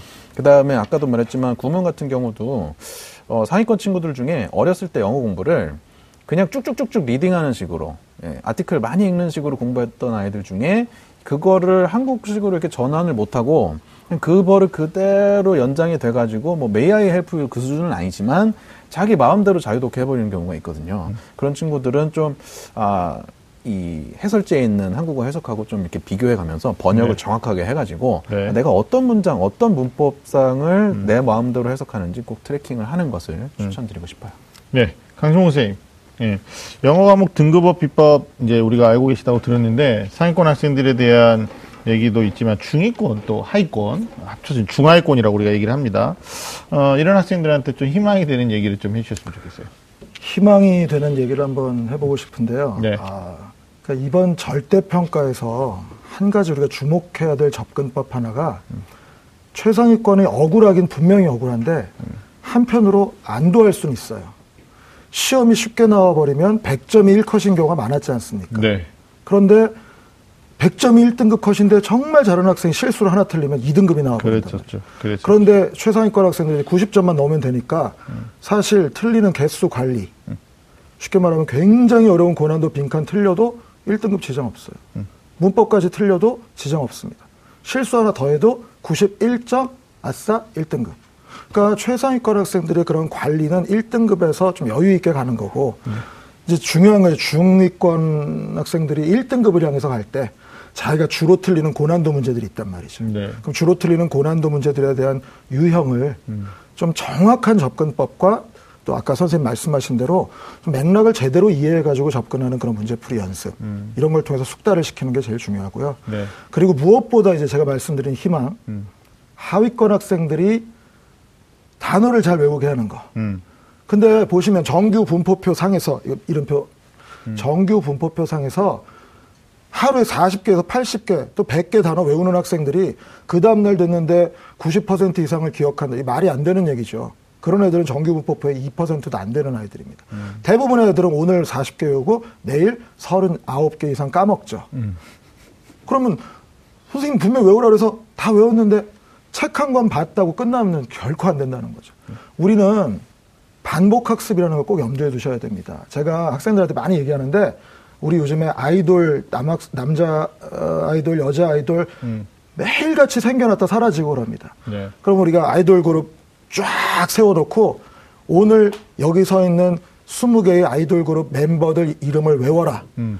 이거랑 거의 유사한 게 단어 암기거든요. 음. 우리가 우리 어렸을 때 배워서 아시겠지만은 언어의 자의성, 음. 이 단어가 어떤 의미가 왜 붙었는가, 그 이, 이 사람이 왜 이런 이름을 갖고 있는 거랑 똑같거든요. 네. 그럼 처음에는 내 이상적인 아, 저, 저 오빠 너무 잘생겨서. 그럼 이름 잘 외우는데 음. 나머지는 다 까먹는다. 그 다음날도 까먹고. 근데 이 아이돌 그룹을 매일 보고 좋아하고 반복하면 나중에는 맞아요. 익숙해서라도 외우게 음. 되는 거예요. 그래서 음. 목표를 저는 음. 저희 제가 가르치는 학생들에게 이렇게 얘기합니다. 야, 인터넷에서 속된 말로 어떤 한 분야에 빠져드는 애들 오타쿠라고 한다. 음. 그걸 이제 오덕이라고 표현하고 음, 덕후라고 좀 심한 네. 덕후는 네. 십덕후라고 한다. 너희들에게 내가 단어장을 만들어 줬는데 일독을 할 때마다 날짜에다 내 사인을 하고 예. 내 저주의 말을 하겠니? 좋은 말 써주고 음. 또 격려해 주겠다. 음. 그리고 제일 빠른 오독후가 된다면 음. 단어장 오독 또는 십독후가 된다면 단어장 안에 있는 단어들이 귀찮아서라도 너희들과 친숙해질 것이다. 음. 저는 머리로 외우는 공부를 굉장히 맞지 않다고 생각해요. 특히 음. 영어나 언어 부분은 습관과 반복이거든요. 아까 네. 말씀하신 대로 네. 미국 가서 살면 영어 잘하잖아요. 음. 맨날 들으니까. 아버지가 네. 미국 사람. 그 아버지 미국 사람 너무 좋겠네. 엄마가 미국 사람. 그럼 미국. 근데 저희 아버지가 외국분인데 수능 5등급 나온 친구가 아, 저한테 배우고 있어요. 그래. 네. 외국분이신데. 네. 프랑스? 아, 인도 분인데. 인도. 아. 네. 인도 말은 알아듣긴 한다고 그러더라고요. 음. 근데 저에게는 음. 반복을 통해서 그래서 학생들한테 많이 하는 예시 중에 하나가 네. 너 드라마나 영화 본 것 중에 좋아하는 거 있냐? 몇 음. 번이나 반복해서 봤니? 다섯 번 본 애들 많아요. 네. 그럼 그 드라마 대사들 다 기억나지? 막 자기는 할 수 있다. 저도 할 수 있어요. 너와 함께한 모든 시간 눈부셨다. 음. 날이 좋아서, 날이 좋지 않아서, 날이 적당해서, 모든 날이 좋았다. 네. 도깨비라는 드라마. 아, 제 마음을 사로잡았는데요. 네. 학생들한테 영화, 드라마, 자기들이 좋아하는 취향의 영화를 음. 보여주기 전에 음. 여기 나오는 대사를 다안 외우면 죽여버릴 거야. 음. 그리고 보여주면 애들 엄청 답답해 합니다. 그렇지. 대사를, 그렇게 아름다운 대사가 들려도, 아, 저걸 외워야 돼? 음. 그럼 부담스럽죠. 그러니까 영어 단어를 외운다는 것 자체가 처음부터 너무 부담스러운데, 음. 그러지 말고 그냥 친해진다는 감정으로 10도구가 될 때까지 예. 보고 또 보고 엄마한테 칭찬도 받고 음. 사인도 받아가면서 익숙해지면 그럼 나중에 영어 굉장히 잘하는 사람 될 수 있어요. 그 영어 단어 옆에다가 한 번 볼 때마다 네. 아이돌 사진을 붙이거나 이런 방법은 아 너무 좋죠. 네, 저는 어떨까요? 치킨 쿠폰을 좀 잘라서 열정을 모을 때까지 저는 개인적으로 저희 그 네. 학생들한테 그 네. 그 플래너라고 해서 매일매일 네. 계획하는 거 있잖아요. 그 일주일마다 검사를 하고 음. 드래곤볼을 숨겨놓습니다. 음. 별이 하나짜리가 있고 일곱 개짜리가 있고 네. 그 드래곤볼을 다 모으면 치킨을 사주죠. 어. 계획 대로 실천하는 친구들. 그러니까 영어 단어점도 마찬가지죠. 네. 부모님이 조금만 신경 써주셔서 네. 한번 끝날 때, 두 번 끝날 때, 음. 세번 끝날 때 음. 이렇게 반복을 계속 하는 가운데 음. 조금씩 조금씩 들어오는 게 있으니까 네. 그런 격려의 방법이 굉장히 의미 있다고 생각합니다. 뭐 3학년한테도 실질적인 도움이 될 수 있는 비법이시고 뭐 1, 2학년 또 방송 보고 있는 학생이나 학부모님들은 당장 실천에 옮길 만한 용이한 말씀이 아니었는가 싶습니다. 어, 뭐 반복적으로 우리가 얘기하고 있는데 3월 학평은 어디까지나 어, 자기에 대한 분석 여기에 의미 부여를 두시고 앞으로 어떻게 정진해 나갈 것인가에 대한 얘기를 우리 선생님들이 해주셨는데 어, 귀담아서 자기 걸로 이렇게 승화시켜야 되는 부분들을 반드시 좀 캐치하셨으면 좋겠다라는 생각이 듭니다. 어, 이번엔 또 그 수능까지 철저하게 좀 자기 공부를 좀 해 나가야 되는데 절대평가의 첫 시험 아닙니까? 네네. 그래서 우리 이병훈 선생님이 좀 얘기해 줘야 되는데 어, 목표 대학을 정하, 정할 때그 네. 대학의 영어 평가 방법이 다르다라는 거 우리 친구들 인식을 해야 돼요. 그래서 어, 대학별 활용 방법을 좀 몇 가지 정리 좀 해주시죠. 네. 이게 뭐, 저기, 최저학력 기준으로 활용하는 데가, 네. 어, 수시 같은 경우 113개 학교, 네. 어, 그다음에 정시가. 네. 어, 39개 학교는 네. 어, 수능 최저학력 기준으로 영어 절대 최저 기준으로 등급하려고 하는 거죠. 기준으로 활용을 하고 네. 정시에서 188개 학교 같은 경우는 비율로 반영을 하고요. 네. 19개 같은 경우는 가감점 방식으로 반영을 합니다. 네. 그래서 대학별로 이런 방식이 천차만별이기 때문에 꼭 네. 확인을 해보시고 예, 네. 영어 공부하는 것도 중요할 것 같습니다. 그러니까 비율로 반영한다라는 것은 네 개 영역을 100%로 만들 때 영어가 비율로 한 꼭지를 차지한다는 얘기죠. 주요 대학에서는 연세대가 대표적인데, 근데 감점이나 가산점 한다는 얘기는 어, 영어를 100% 만들 때 비율에서 빼요. 그러니까 나머지 세 개 영역의 비중이 굉장히 커지는 거죠. 그걸로 100을 만드는 거니까. 그리고 총점이 나오면 거기에다가 뭐 감점을 0.5 한다 서울대, 뭐 1점 한다 고려대 이런 대학이 있는 거고 뭐 서강대 같은 경우에는 가산점을 주니까 1등급에 100점 주면 2등급은 99점 주겠다. 그럼 결국 또 1점 차이가 나는 거죠. 성균관대학교는 뭐 문과 같은 경우에는 어, 실제로 3점 차이까지 나더라고요, 발생이. 그래서 아마 여러분들이, 난 이것도 걱정이에요, 사실. 왜냐면, 그 정시에 원서 쓸때 보면은 가군, 나군, 다군 세 개를 쓰는데, 어, 이과 같은 경우는 특히나 뭐 수학과학 비중이 높거나 아니면 수학 영어 비중이 높거나 이렇게 대학마다 흐름이 비슷하거든요. 그러면 자기가 좋은 성적을, 어, 활용해가지고 가군에 여기 대학을 쓰면 나군에 여기 쓰고 이렇게 이동 흐름이 보여요. 근데 실제로 이제 올해 정시에는 대학별로 반영하는 체제가 좀 달라지다 보니까 야 이건 진짜 내가 여기를 썼는데 어, 채추합이 안 되면 추합을 노릴 때 저쪽으로 몇 명이 나 이런 계산이 사실 쓰기가 어려운 구조라서 사실 이제 상위권 학생들 입장에서는 어, 영어의 절대평가 이런 부분까지도 좀 고려해야 되는 상황인데 아마 백날 얘기해도 애들이 잘 몰라요. 그리고 좀 못 알아들으려고 하는 경향도 있고. 그리고 특히 음. 이제 그 영어 반영하는 방식을 보면 음. 이 대학이 영어에 좀 힘을 주려는지 안 그러는지가 조금 느낌이 있잖아요. 네. 그랬을 때 좀 힘을 주는 대학을 수시로 지원할 때는 학생부에도 자기가 음. 네. 영어에 대해서 좀 신경을 썼다라는 것을 음. 어필하면 네. 좋지 않을까 생각이 됩니다. 그렇죠. 하여튼 뭐, 앞- 우리 선생님 계속 70점이면 3등급이다. 이제 중위권 학생들에게 어떤 희망을 주는 메시지 주셨는데, 어, 사실 또최 상위권 입장에서도 아까 말씀이 굉장히 제 마음에 남는 게, 정말 쉬울 때는 100점이 1등급이었거든요. 그리고 2015학년도에는 98점이었고, 그럼 그때 뭐 97점이면 2등급이었다는 얘기인데 사실 이제 등급제가 아닐 때는 점수니까 1점 차이였을 거예요. 그러나 이제 최저학력을 요구하는 수시에서는 또 어, 성패가 달라지는 그런 거였기 때문에 상위권도 또는 중하위권도 어, 절대평가에서 수혜와 피해 이 둘 중에서 어느 쪽에 이제 갈리느냐는 어, 노력량에 따라서 좀 달라지는데 일단 긍정적으로 좀 생각하시고 어, 내가 좀 최대 수혜를 받겠다. 아, 그러면서 또 다른 영역에 좀 해야 될 텐데, 그러면 학습 전략을 세우는데 우리가 영어 반영 방법을 좀 꼼꼼하게 얘기를 좀 해봐야 될 것 같아요. 실제로 선생님 영어 그 반영 방법 활용하는 거에 대해서도 우리 선생님 얘기해 주실 게 있으면 말씀 좀 해주세요. 기본적으로 수시 전형에 지원을 할때 네. 그 작년 같은 경우 서울대에서 그 정시에 뽑으려고 처음 계획했던 인원보다 네. 정시에 최종적으로 뽑은 인원이 200명이 들었습니다. 네. 무슨 얘기냐면 수시 탈락을 해가지고 정시로 이월된 인원이 200명이라는 얘기죠. 네. 그것은 아마도 최초, 그러니까 추- 어, 소위 말해서 수능 최저 등급을 못 맞춘 학생들이 이월될 가능성- 가능성이 높은데 네. 이번에 영어가 절대 평가되면서 1등급을 받는 학생들이 거의 두 배로 예상을 하잖아요. 지금 그렇죠. 두 일반적으로. 네. 그러면 영어가 일단 1을 베이스로 했을 때 음. 물론 이제 뭐 다른 방식으로 합산을 하는 등급을 좀 깎는다든지 대학들이 노력은 했지만 네. 어찌 됐든 연세대 같은 경우는 그냥 2등급을 필수 충족 조건으로 해놓고 해버렸으니까 네. 어쨌든 정시로 이월되는 인원이 또 적을 수도 있고 네. 수시에서 분명히 좀 목표를 명확하게 가지고 노려야 될 부분이 있다고 생각을 합니다. 네. 네. 그러니까 영어는 어떻게든 낮은 등급 받아가지고 네. 그러니까 실제로 이제 1, 2등급 안에 음. 그래가지고 다른 것들을 합산할 때 음.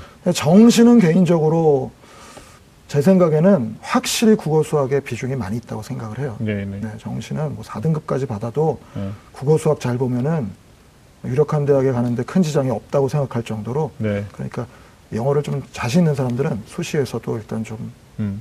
어, 최저 등급 맞추는데 활용을 많이 하고 네. 그렇게 하는 게 좋은 전략. 참고로 이제 그 작년에 영어 1등급이 94점일 때한 네. 2만 2천 명이 그 안에 들어왔어요. 네. 근데 이걸 90점으로 낮춰서 보면 4만 2천 명이 넘어가거든요. 맞습니다. 그러니까 두 배 가까이 늘어나니까 실제로 최장력 조건에서 영어를 가지고 등급 팝 이걸 만족시키는 학생들이 많아질 많죠. 수 있다라는 맞습니다. 얘기가 되는 거고 그것 때문에 또 일부 대학들은 최장력의 변화를 또 두는 대학도 있고요. 정시 모집에서도 뭐 서울교대나 인천대, 동북아 통상 이런 데 좀 주요 학과라고 볼 수 있죠. 이런 데서는 뭐 고신대 의예과도 마찬가지인데 어 영어 등급으로만 또 반영을 하더라고요. 그러니까 실제로 이제 수시처럼 등급 충족만 하면 괜찮다. 이렇게 돼 버리니까 영어가 굉장히 이제 뭐 평가의 한 축으로서 의미가 없어져 버리는 거죠. 그럼 선생님 말씀처럼 국수탐이 중요해지는 그런 구조가 되는 건데, 어, 선생님 또 뭐 가중치 주고 뭐 이런 구조, 그런 구조도 있지 않나요? 뭐 영어를 빼는 뭐 그런 것도 있잖아요. 가중치요? 음, 음. 어, 여기 건국대, 시립대, 연세대, 이대, 한양대 등 대부분 네. 대학은 네. 등급별 점수를 부여하고 기존 방식대로 영역별 가중치를 정해서 네. 영어 영역도 일정 비율로 반영될 수 있도록 하고 있죠. 네. 음. 그러니까 영어 제외한 나머지 영역들만 영역별 비중에 따라서 점수를 산출하고 네. 영어는 등급별로 점수를 가산하는 대학은 네. 서강대, 성대, 중대 등이 있고 감산하는 곳은 이제 아, 고대, 서울대, 충남대 등이 있습니다. 그러니까 대학이 지금 반영하는 방법을 세 가지로 다시 또 말씀해 주신 거예요. 비율 반영하는 대학이 있고 합산해서 예, 그런 대학이 이제 대표적인 연세대다, 뭐 시립대다 이렇게 얘기해 주신 거고 감점하는 대학하고 가산하는 대학 뭐 이렇게 얘기를 해주셨는데 어, 아까도 제가 잠깐 말씀드렸지만 우리 학생들이 목표 대학을 좀 추릴 필요가 있을 것 같아요. 네. 그래서 전년도하고 변화가 있는지 없는지 체제에서 변화가 있다라면 거기에 따른 또 학습 목표가 달라질 거거든요. 그러니까 이게 아주 미미한 거지만 아 영어에서 내가 이 조건을 충족시킬 수 있다 그러면 다른 영역에 눈을 돌려가지고 거기에 조건합을 만족시키기 위해서 노력을 해줘야 된다라는 거죠. 그리고 정시에서는 사실 올해 2018학년도 첫해 어, 상당히 또 혼란이 예상됩니다. 제가 봤을 때. 그래서 6월하고 어, 9월 본 다음에는 이제 구체화 시켜야 될 것 같죠. 수시에 논서를 쓰겠지만 아, 정시에 내가 어느 정도 대학까지를 도전해 볼 수 있겠다. 소위 목표 대학을 좀 추스리는 그런 작업을 하는데 아, 가나다 세 개군이니까 복수 의미로 하면 두 개씩 하면은 여섯 개잖아요. 조금 더 하면 열두 개가 되고 뭐 이런 개념에서 목표 대학들의 어, 영어 저, 어, 반영 방법 그리고 영어만 보지 말고 그 옆에 있는 어, 국어하고 수학 탐구의 네. 반영 비율의 변화 이런 것들을 조금 우리 학생들이 어, 눈여겨 보셨으면 좋겠다라는 생각이 듭니다. 자, 오늘은 절대평가로 전환된 수능 영어에 대해서 우리가 함께 외국어에 대한 이야기를 해보고 있는데요.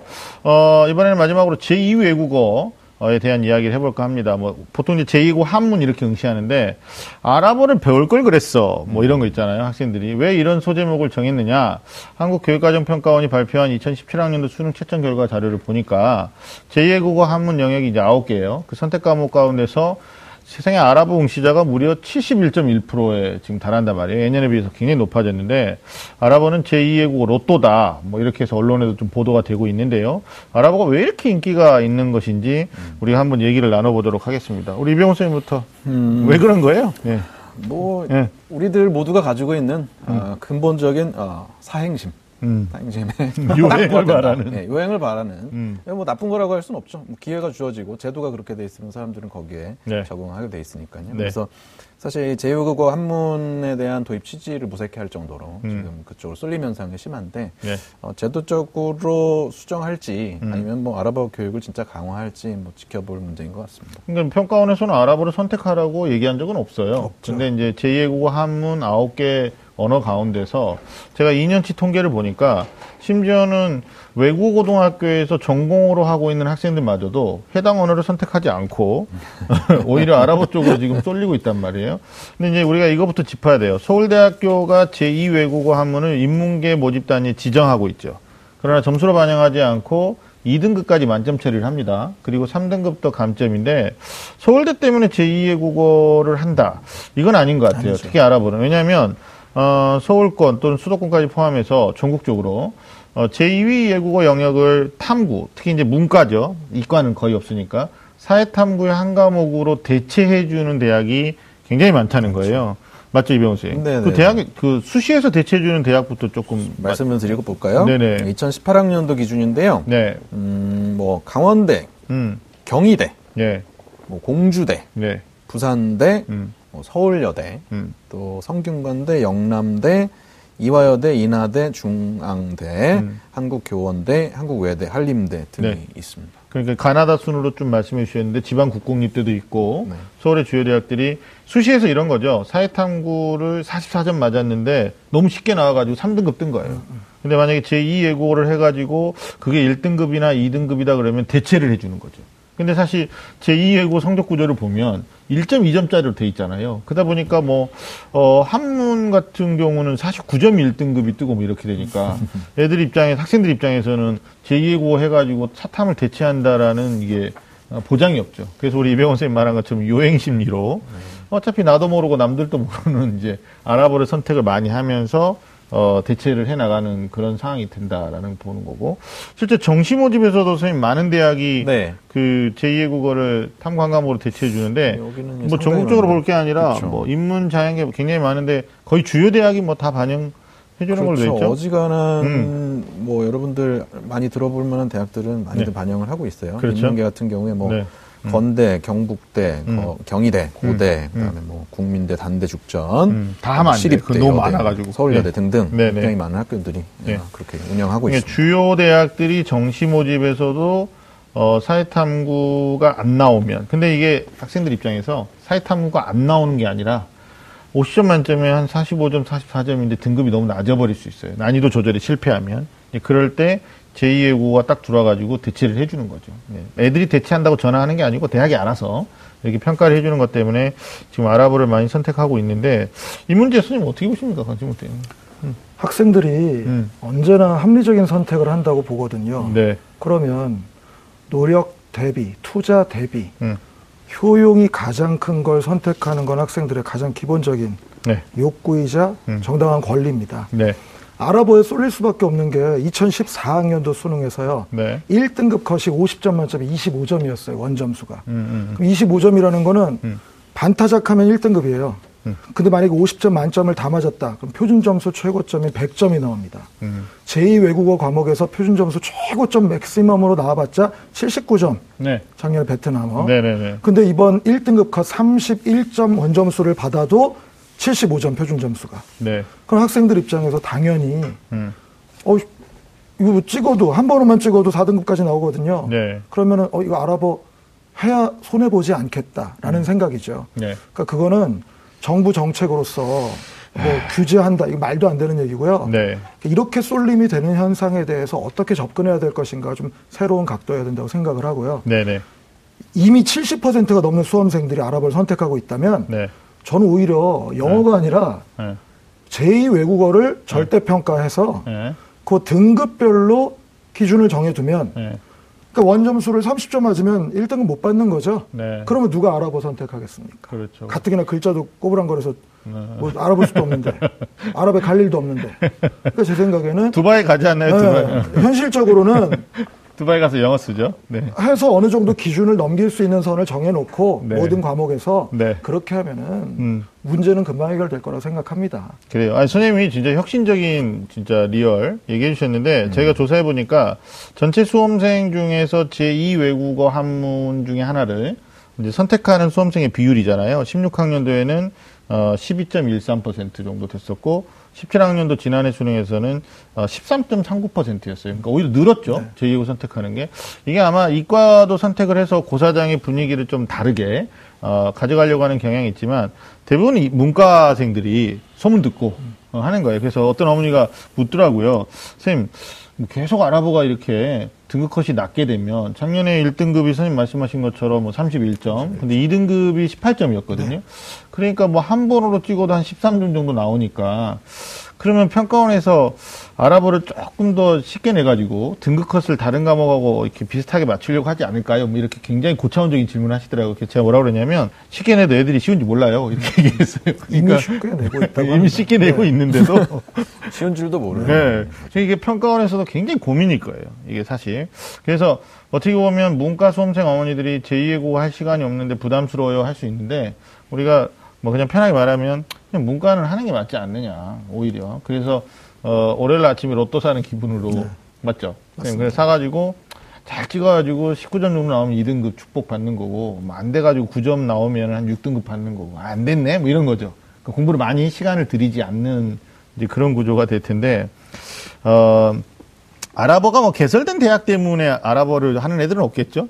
이병훈 선생님? 아니, 있을 거라고 기대하고 싶습니다. 네. 예, 외대가 있고요. 부산에도 있고. 예, 명지대, 네. 조선대, 음. 부산에 있는 외대, 네. 그다음에 단대 천안 같은 음. 경우에 음. 아랍어에 관련된 학과를 두고 있죠. 네. 네. 알겠습니다. 평가원 측에서도 이거 진짜. 저는 근데 이거 네. 아랍어, 네. 물론 이제 이런 입시 전략적인 측면 때문에 여러 가지 감론을박이 있는데요. 음. 아, 미래를 생각한다면. 네. 진짜 한번 공부해 보는 것도. 아랍어를. 네. 어떨까 싶어요. 왜냐하면 이게 희소성이 있거든요. 그렇죠. 네, 그래서 맞아요. 진짜 뭐 일본어, 중국어 하시는 음. 분들은 너무 많단 말이죠. 음, 네, 뭐 영어는 기본적인 언어고. 음, 그래서 아, 뭔가 차별화하는 언어로서 음. 자신의 어떤 미래 진로 직업을 생각함에 있어서 음. 너무 이렇게 좀 희화시키지 말고 진짜 아랍어를 한번 공부해 보는 것도 좀 말씀드리고 싶어요. 아니, 진짜 그런 경우가 있었어요. 학생이 그 사탐의 대체 목적을 가지고 목동사는 학생이었는데 음. 아랍어를 제가 해봐라 그랬더니 했어요. 근데 이 친구가 뭐 처음에 알아서 했겠어요.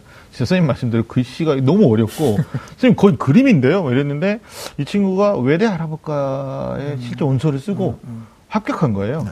그리고 이제 얼마 있다가 연락이 와서 하는 말이 선생님 저희가 그냥 점수 맞춰서 왔는데 이게 비전이 있네요. 뭐 이런 이제 새로운 어떤 세계를 열, 열고 가는 그런 구조도 있으니까. 그러나 이제 우리 입장에서 이게 제도 안에서 이렇게 하다 보니까 분명히 어 분명히 좀 불만 요소들이 좀 생길 수도 있고 시험 이게 어 5교시를 하나 더 보는 거잖아요.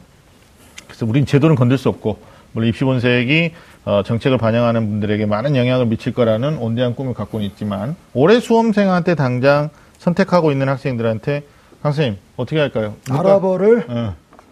선택하십시오. 네, 네. 여러분 찍어도 제가 볼 때는 한 3등급. 뭐 저는 개인적으로 이제 정권이 바뀌면서 네. 뭐 교육 정책이 또 한번 수정될 거예요. 네, 네, 학생들은 언제나 네. 물론 그 교육 정책을 만드시는 분들은 항상 선의로 하시겠지만 네. 학생 학생들은 항상 언제나 음. 실험 대상이 되고 있는 거죠. 음. 솔직히 되게 안타깝습니다. 네. 그러나 결국 그들이 이제 커서 제도를 음. 또 바꿔주기를 바라는 마음이고 네. 있는 제도 안에서는 최선을 다해야 되는데 음. 현재 최선을 다할 수 있는 방법은 아랍어, 음. 아살라말라이고 아랍어를 선택하세요. 영어는 기본입니다. 알겠습니다. 아, 선생님 임팩트 굉장히 강하신데요. 아, 한대 얻어맞았습니다. 근데 어, 이거는 하나 조언 드리고 싶습니다. 그냥 요행을 바라고 아랍어 선택해서 찍는 형태로만 하는 건 이병헌 선생님도 지향한다. 그러니까 최소한의 공부는 좀 해야 되지 않겠냐. 음, 그러면 뭐 학원 다니면서 내가 아랍어로 대학의 점수를 극복할까 이건 아닌 것 같고 어, 인터넷 강의 같은 것도 좀 많으니까 뭐 기본적인 영어의 알파벳 해당되는 것도 시작해서 어, 여러분들이 좀 관심 갖고 최소 시간을 들여가지고 어, 나중에 어떤 최대 효과를 가져보는 거 어떨까라는 생각을 어, 저를 포함한 우리 세 분의 선생님이 해봤습니다. 그러나 자연계 학생이 하는 것은 의미가 없다. 자연계에서 대체해주는 대학이 거의 없기 때문에 그건 우주 최강 오지랖이다 할 필요 없고 문과 학생들만 좀 관심을 가졌으면 좋겠다라는 생각이 듭니다. 자 지금까지 절대평가로 전환된 영어와 어, 함께 제2 외국어 아랍어까지 우리 외국어 특집으로 어, 수능에서 성공하는 법을 어, 주제로 해서 다양하게 우리 선생님들하고 이야기를 나눠봤습니다. 어, 3월학평 성적표를 받고 우리 자절하고 있을 수험생들도 있고요. 또 오늘 영어 들으면서 제2외 국어에 대한 어떤 선택까지 관련돼서 어, 조언을 들은 우리 학생들이 있을 텐데 우리 선생님들 한마디씩 마지막 꿈과 희망을 주는 말씀 해주시죠. 네. 성적표를 받았으면 성적표를 활용하는 게 아니라 문제지를 활용해야 된다라고 아까 이병훈 소장님 말씀하셨죠. 오답 체크 잘하고 자기의 위치와 약점, 강점을 잘 활용해서 3월달 성적이 그렇게 왔다 갔다 왔다 갔다 하다 수능 가는 게 아니라 기본 베이스가 계속 쌓이면서 조금씩 위아래로 곤드라 쳐도 마지막 수능에서는 좀 높은 데로 갈 수 있도록 끝까지 최선을 다하는 여러분들에게를 응원하겠습니다. 감사합니다. 이병훈 선생님. 네. 어, 처음 시작할 때 말씀드렸던 것처럼요, 어, 3월 모의 평가 결과는 아, 두 번째 paragraph의 시작을 여는 겁니다. 음. 그래서 그 두 번째 paragraph는 자신의 약점을 인지하고 네. 그걸 메꾸는 그런 paragraph거든요. 네. 그래서 여기에 뭐 점수에 따라서 일희일비하지 마시고 아 내가 여기가 약하구나 잘 발견됐다 이번 3개월 동안 한번 채워보자 이렇게 사용하셨으면 하는 바람입니다. 예, 이병호 선생님 말씀하시는 두 번째 paragraph는 3월, 4월, 5월까지입니다. 그러니까 6월 1일 날 모의 수능 직전까지 3월 결과를 가지고 분석하고 또 약점을 보완하는 형태로 그렇죠. 여러분들이 받아주셨으면 좋겠고 더불어서 영어가 이제 절대평가로 바뀌는데 그 3교시의 비중이 나름대로 비중이 있지만 이제 1, 2, 4교시로 분산된다. 거기에 대한 학습 전략들도 여러분 놓치지 않았으면 좋겠습니다. 자, 오늘 소중한 시간 함께 해주신 이병훈 선생님, 그리고 강신호 선생님, 감사합니다. 자, 매직 매일 밤 좀 아는 쌤들의 리얼리티 토크는 다음 주에도 계속됩니다. 함께 해주신 여러분, 감사합니다. 오늘 방송 좋았나요? 방송에 대한 응원 이렇게 표현해주세요. 다운로드하기, 댓글 달기, 구독하기, 하트 주기. 더 좋은 방송을 위해 응원해주세요. 다운로드하기, 댓글 달기, 구독하기, 하트 주기. 기억하셨죠?